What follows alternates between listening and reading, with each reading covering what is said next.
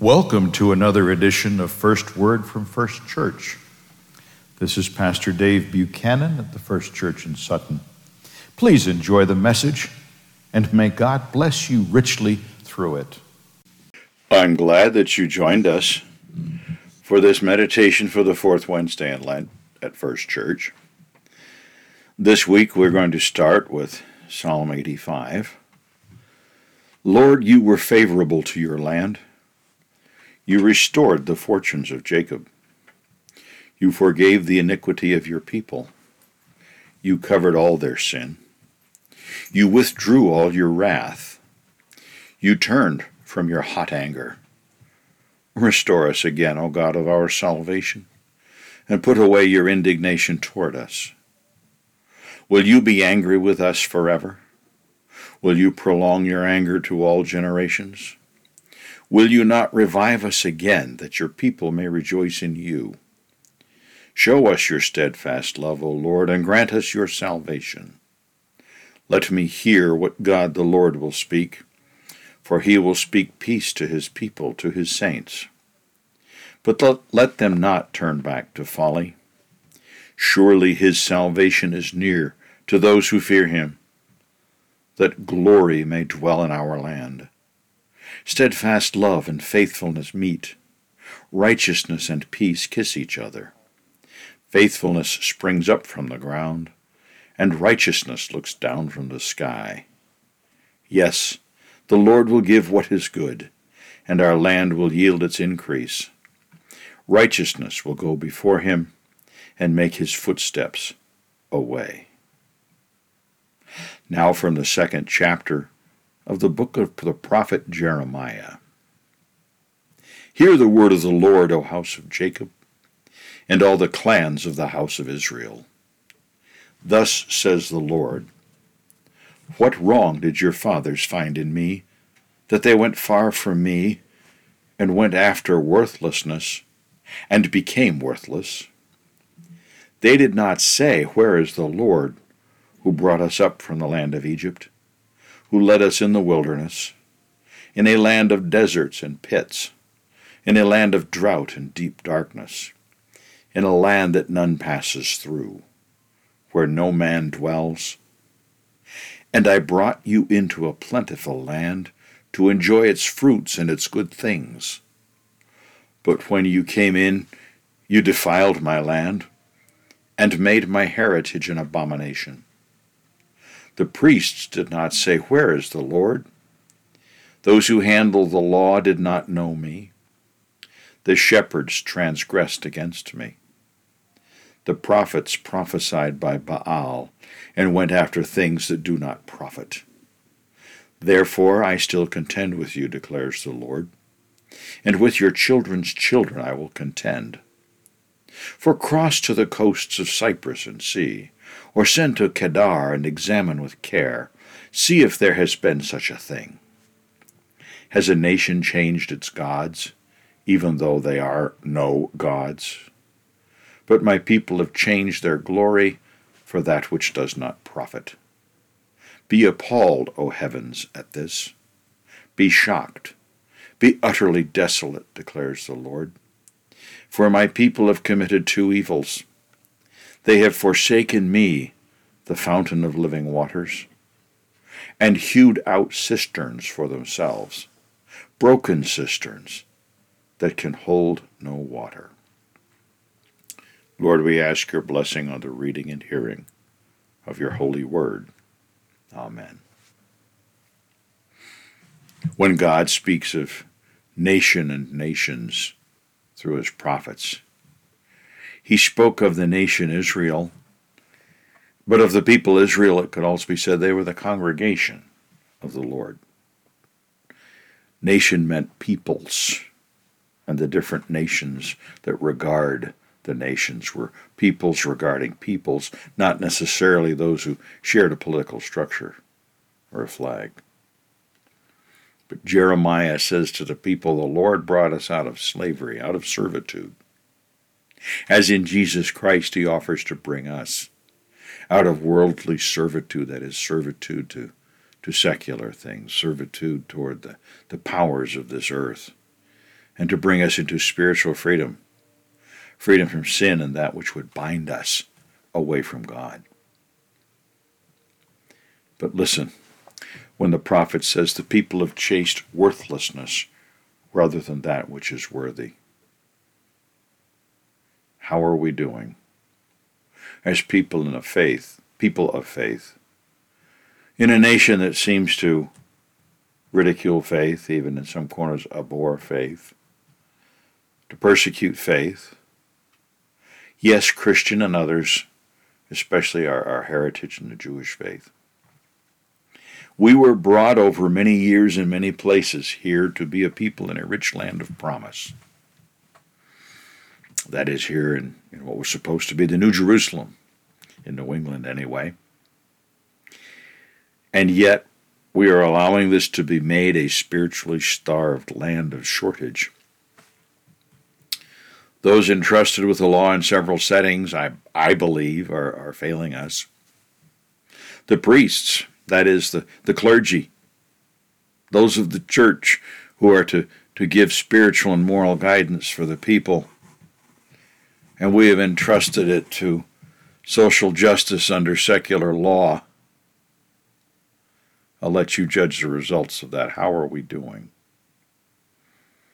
Is that the way to go about it? Are God's people to give over to the world, to charity, the life giving support, the love? When Jeremiah speaks of shepherds, that's an old word for secular leaders, the supposed keepers of, of worldly justice. How are we doing with that? Are we doing justice? Are we doing, doing true fairness according to God's will and way of looking at people and at their actions? Tougher still, prophets. A prophet is not one who foretells the future.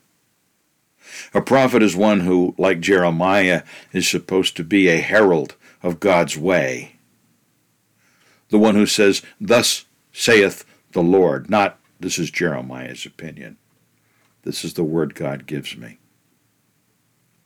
And instead of seeking God's way, we chase after our secular feelings instead of what God's word would guide us in.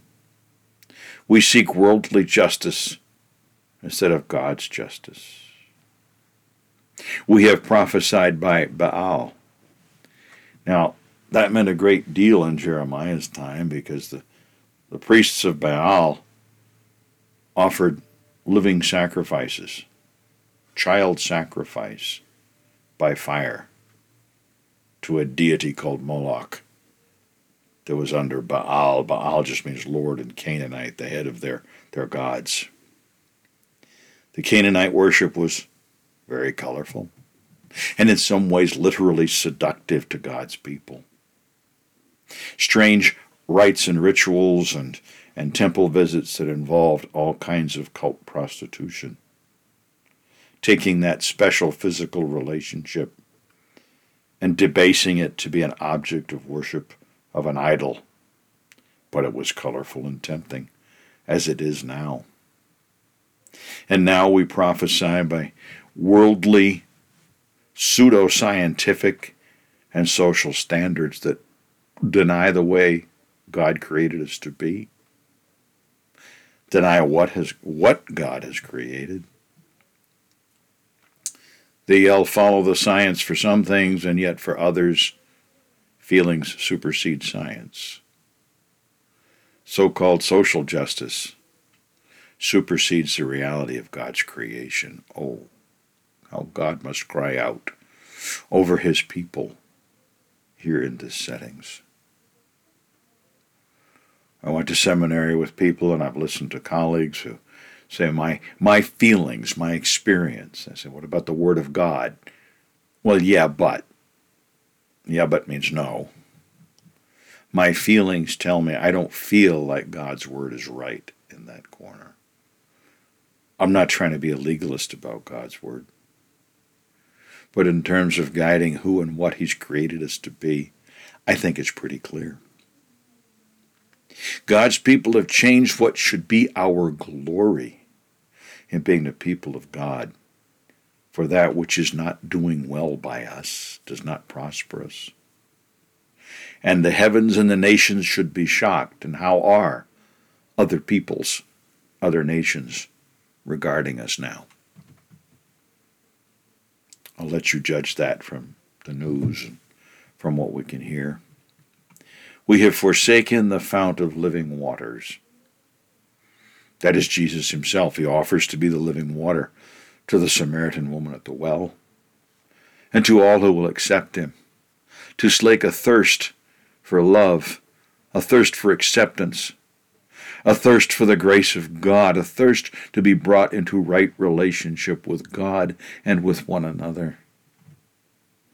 And we've made other reservoirs, other cisterns, to hold that water that it can't even be held. And it doesn't slake the spiritual and moral thirst of the people.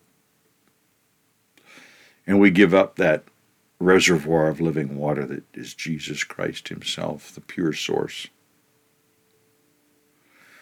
Oh, my calling, I wish it were to, to preach this to the shepherds of the land, as well as shepherds of faith. But my calling and opportunity here at First Church right now, and through the word you're hearing, is to encourage people of faith. And yes, if you're wondering or wandering about that faith, to strengthen ourselves in Jesus Christ. The founder of that gift of faith. Don't, don't feel like you're lacking. If you seek Jesus Christ, if you seek God's Word, God grants the gift of faith if you will open your mind, open your heart to the founder of that gift. Seek to drink from that living water. And that we can hold it for others and, and, and help to lead others to that water and to speak Christ's call to righteousness, not in legalism, but in the grace, mercy, and love that God offers to each one of us. Let this time of Lent be a time for each of us of refocusing on God and refocusing on God's call to be His people who drink from and live from His living water. Thanks be to God. Amen and amen. Thank you for having joined us for First Word from First Church. We pray that God has blessed you in some way, in His way through the message that we have just shared with you. Please join us again. May the Lord bless you and keep you. May the Lord make his face to shine upon you and be gracious to you.